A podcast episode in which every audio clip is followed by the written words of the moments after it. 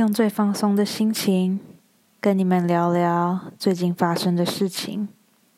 这边是专门说谎，我是 James 17。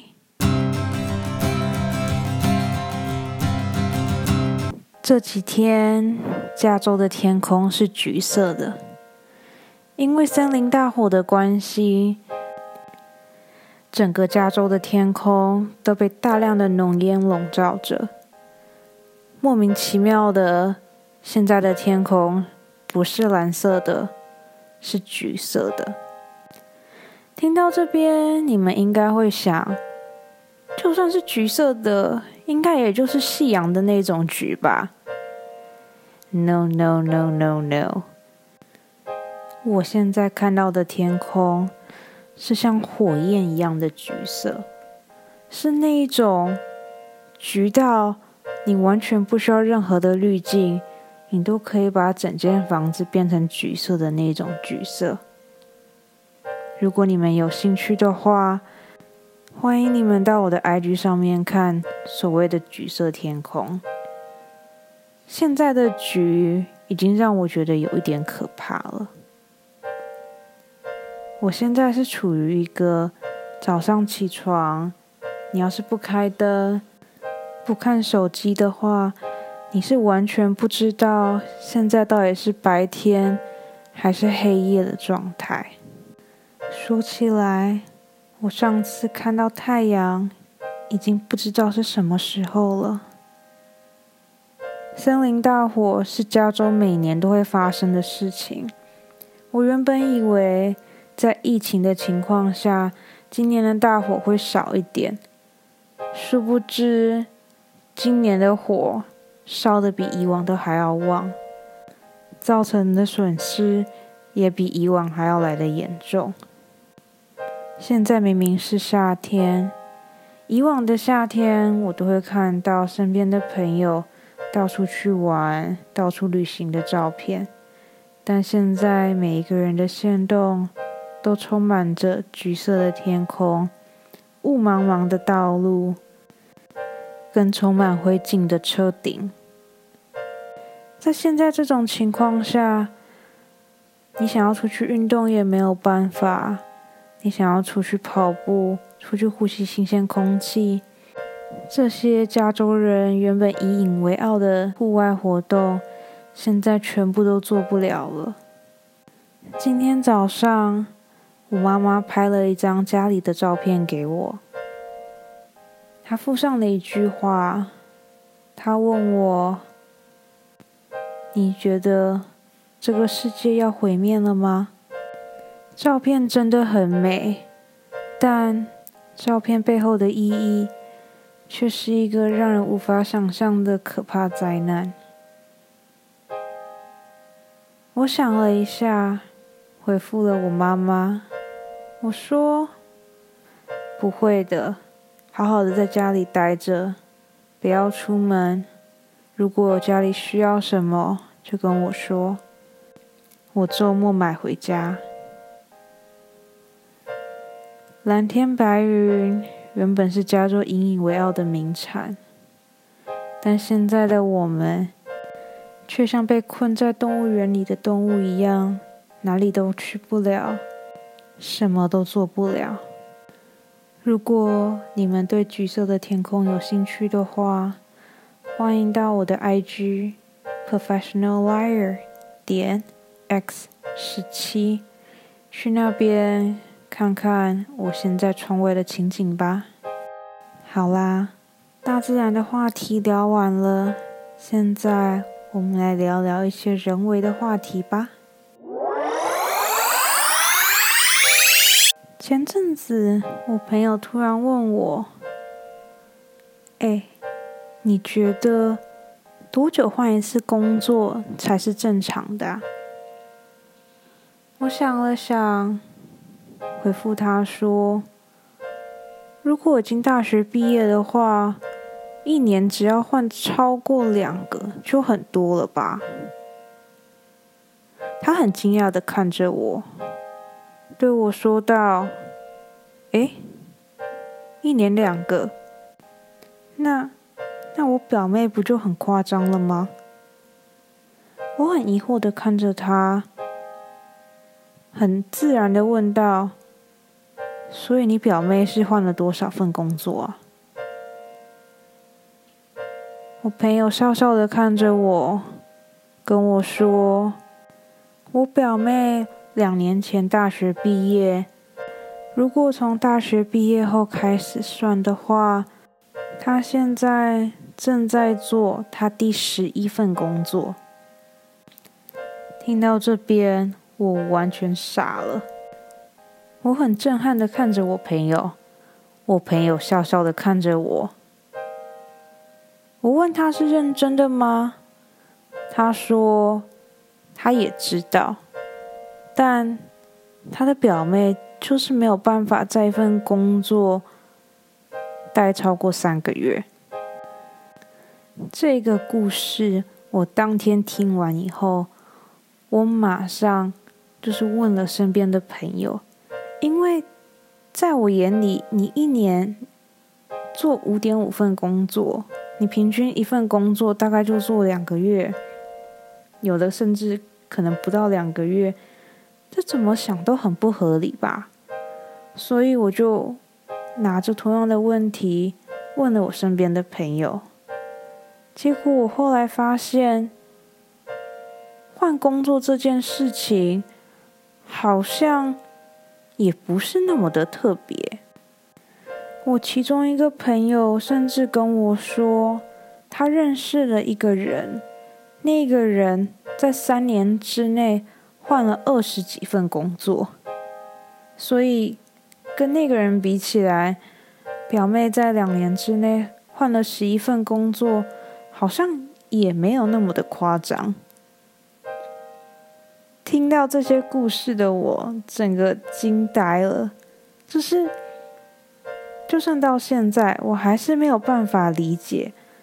在2年换11份工作到底是一个什么样的概念。2年换11份工作，平均一份工作做2个月，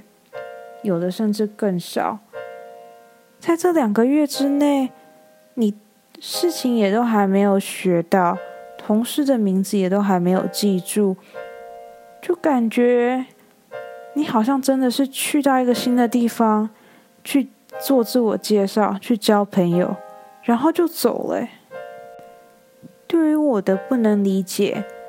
我朋友跟我讲了另外一件让我更不懂的事情。他说，你是不是觉得那个换20份工作的人很扯？我告诉你，更扯的事情是，这个朋友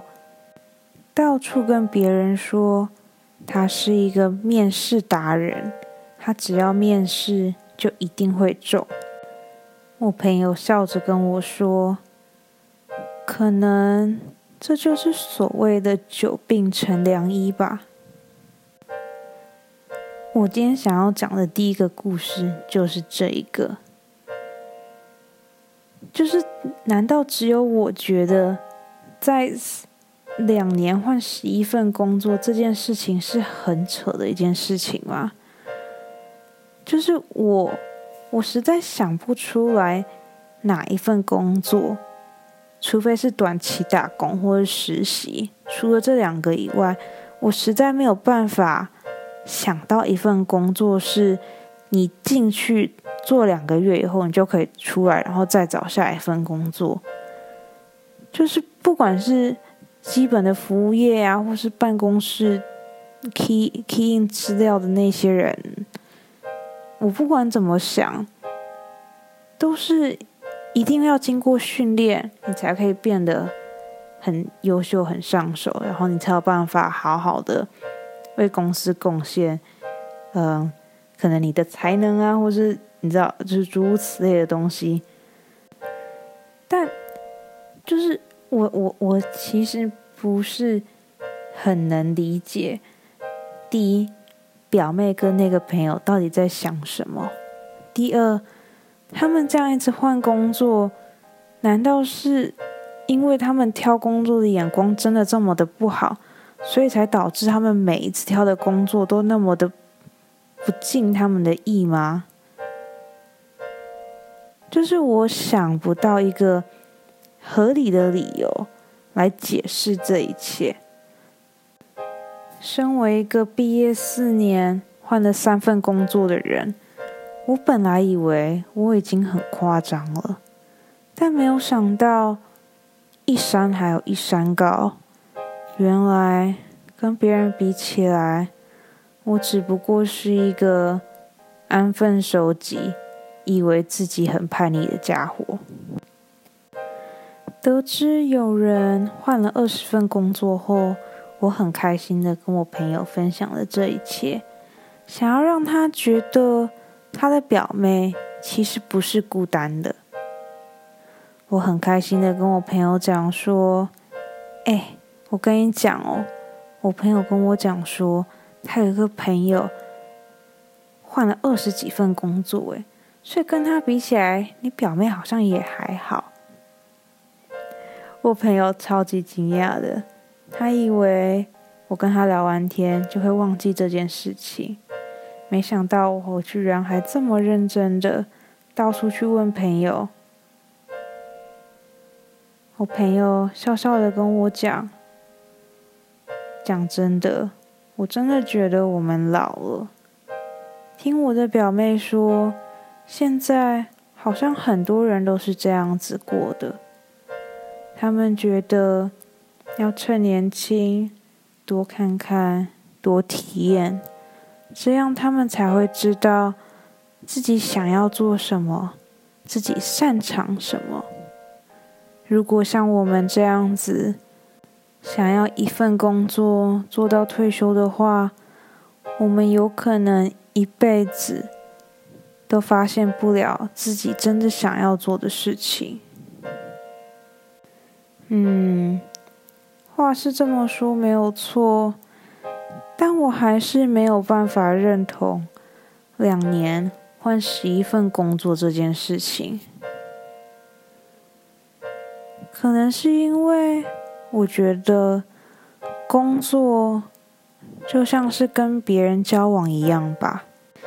虽然多看看、多比较是没有错的，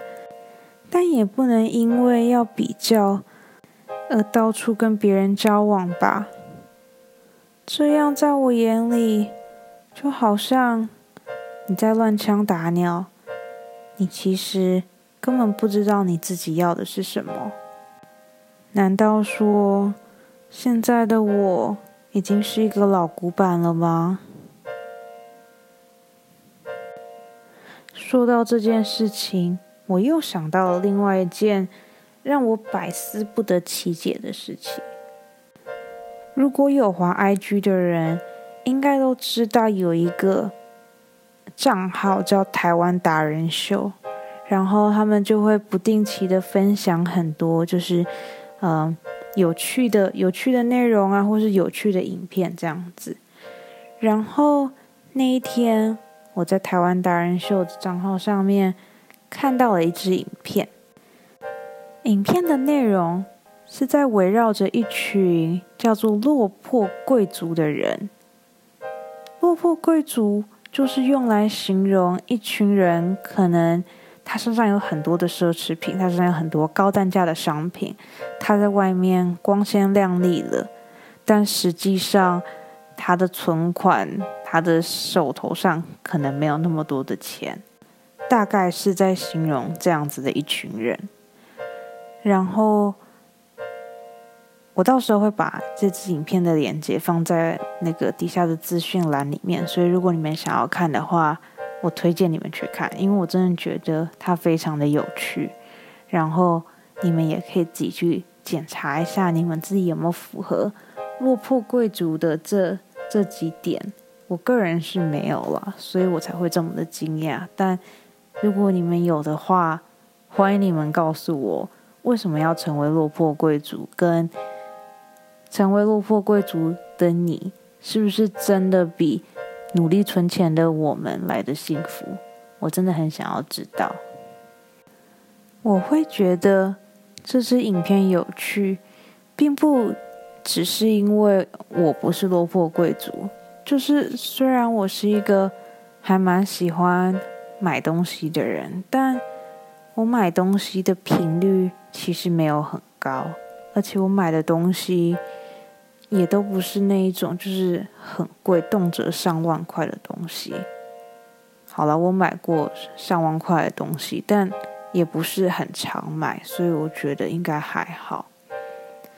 我会觉得这支影片很有趣，是因为我身边有很多落魄贵族，就是这件事情是我在看完这支影片以后我才发现的。每个人在大学的时候应该都有几个全身上下都是名牌的朋友吧，我有超多的，是那一种真的是多到你没有办法想象的那一种。我甚至有认识一个女生，她爱买到整个衣柜里都是满满的新的衣服，是那种连吊牌都还没有剪掉的衣服哦。虽然她的衣柜已经满了，但她还是一天到晚找人跟她一起凑单免运。一开始我本来以为她很有钱，但后来发现好像也不是很有钱的那一种类型。那个朋友很神奇，她是一个很爱买东西也很喜欢送东西给别人的朋友。就像我刚刚说的，她整个衣柜里满满的都是还没有拆吊牌的全新衣服。我们那个时候常常有一个活动，就是我们每隔一阵子我们就会去那个朋友家吃饭，吃完饭后我们就会到他的房间，看着他衣柜里满满的衣服，一边挑着自己喜欢的衣服，一边吐槽那些我们没有办法理解的神奇衣物。虽然看别人买东西很开心，但我是绝对没有办法像他们这样子买东西的。可能是因为从小我爸妈就养成了我非常节俭的习惯吧。我每次买东西都会看非常非常的久，确定自己真的是非常非常非常想要，只有在这种情况下我才会买。这样子良好的习惯也导致我以前有一阵子非常非常的不快乐，应该是大学刚毕业那一年吧。那个时候我刚开始工作，虽然说我的薪水还算是 OK， 但那个时候的我其实很害怕花钱。就是可能我手上有100块，然后我去北车的地下街看到了一个我非常非常非常想要的扭蛋，我明明知道自己手上有100块，我也知道我自己不缺这100块，但被教育的很好的我还是会站在扭蛋机前面，10分钟后决定我不要转这个扭蛋，我要把这100块留在其他更有用处的地方。你们可能会觉得这是一个很棒的习惯，这是一个很好很值得嘉奖的一种生活态度，可以这样子讲吗？但当你在拼命工作的情况下，人一定会觉得很累，但你觉得很累，然后你又没有地方抒发，你慢慢的就会把这些负能量累积到你自己的身体里，然后要是有一天爆发了的话，那个后果就会很可怕。嗯，我想想哦，大概是我离职第一份工作的时候吧。我离开第一份工作的那一瞬间，我是到那个时候才懂什么叫做财富自由的。我为什么会离职我第一份工作？这又是一个很长的故事了，我觉得这可以再另外做一集。但我真的觉得我是到离开第一份工作的时候，我才懂怎么样叫做正确的金钱观跟价值观。我觉得这一切好像又可以套回到刚刚表妹的故事里。对我来说，金钱观跟价值观是两件会影响你这一整辈子的事情的因素吧，应该可以这样子讲。首先，你要先有良好的价值观，你才会知道什么东西是适合你的，什么东西是不适合你的，然后你要怎么样才可以很稳定的往金字塔的顶端 的尖端去走。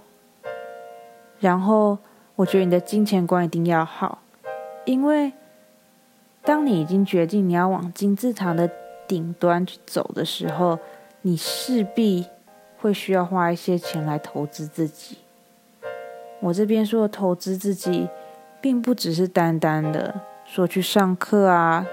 买一些很高级的衣服西装，让自己看起来更漂亮更体面一点。我说的不是这些投资，我说的金钱观跟投资自己是，当你觉得很累了，然后当你觉得很不开心了，你要懂得在适当的时间去花钱，去买一些你喜欢的东西来当做奖励。你要懂得适时的休假，然后当你休假的时候，就是明明都已经是放假了，但你却住在一个可能要跟其他9个人挤在一起的青年旅社。就是对我来说，这个东西不算是放松。那如果我没有放松的话，我觉得我的情绪会影响到我的工作。我的工作要是表现不好，那会间接就会影响到我的 performance。 那如果我的 performance 不好的话，它就会阻止我升官。那如果我不能升官，不能再更往上面爬的话，那我觉得这一切的一切就都是不值得的投资。虽然我现在讲的好像有一点点偏离了我一开始的主题，但我只是想要表达，我觉得学会怎么花钱是一门艺术，也是一门很重要的人生课题。你要懂得花钱，你要懂得在适当的时间休息，然后奖励自己。我觉得这两件事情是可以让每个人，就是让你自己或者让你身边的人跟你一起走得更远，然后一起走下去的很重要的粮食。话虽然是这么说没有错，但是我实在没有办法了解，就是买了很多东西，然后那些东西可能不是那么的重要，就是这个逻辑是我没有办法了解的。说到这边，我就想要分享一个故事，我就把这个故事当做这一周的第3个故事吧。这个故事其实跟花钱也有一点点关系，就是我在某一年的生日的时候，我的男朋友送了我最新的 AirPod。 然后拿到礼物的当下，我其实一点都不开心。这件事情我已经跟我身边的人讲过了无数次了，然后都没有人理解我为什么会不开心。每个人都跟我说有 AirPod 很好，是最新的 AirPod， 是上个月才刚出的，这个 AirPod 超级贵的，你竟然不开心，你到底是你是公主病吗？你到底是想要什么？我不懂。但对我来说，不管是 AirPod 还是 Apple 本身送的耳机，他们两个的功用其实是一样的啊。如果硬要说他们两个的差别，那就真的是一个有线，一个无线，一个比较潮，一个比较就是不潮。但除此之外，他们两个的功能其实是一样的啊。我知道现在一定很多果迷在心中呐喊，因为对很多人来说 AirPod 是一个很棒的设计。身为科技业的我也知道，要做一个 AirPod， 从设计到制作到真的送到客人手里，这一切的过程是多么的漫长，多么的繁琐。虽然我知道这一切的一切，但我还是没有办法真心喜欢那一个被当作生日礼物的 AirPod。 知道我不怎么开心以后，我男友问我，你生日礼物到底想要什么？我想了一下，跟他说，我想要一个世界上独一无二而且不会坏掉的东西。我男朋友有一点生气的问我，那到底是什么东西？你举个例子给我看啊。我想了想，跟他说，很多东西是独一无二也不会坏掉的啊，例如钻戒、土地的地契、房子、股票，诸如此类的，都是可以放很久，然后不会坏掉的东西啊。男友看了我一眼，对着我说，好啊，如果你要这样子玩，我明年生日我就送你一盆泥土，绝对不会坏，绝对独一无二，而且可塑性超级强，你想要种什么东西都可以。如果你想要钱，想要钻戒，想要土地，想要房子，你全部都可以自己种出来。呵呵，这就是作死。好啦，这周的故事讲完了。然后我其实还蛮喜欢这种推荐歌的单元的，但我听歌的速度没有那么的快，所以可能没有办法每一周做。所以如果我有集满3首歌，我就会做一次歌单，然后推荐给大家。如果你们有什么好的歌曲的话，也欢迎你们推荐给我。这个礼拜要推荐的是黄大千的《你毁了我的利友王》、Day 6 的 Zombie 跟 James Lee 的 The Light。 这3首歌的连结我都会放在我的 playlist 里面，如果你们有兴趣的话，记得去听看看哦。好啦，今天的故事跟歌单就分享到这里了。如果你本身也是一个很常换工作，很常买奢侈品，或者是 AirPod 的疯狂粉丝，都欢迎你留言给我，或者你想要看橘色天空的话，也欢迎你去我的 IG Professional Liar 点 X17 去那边看看橘色的天空，看看我拍的其他照片，然后留言给我吧。这边是专门说谎，我是乘以17，我们下礼拜见咯，晚安。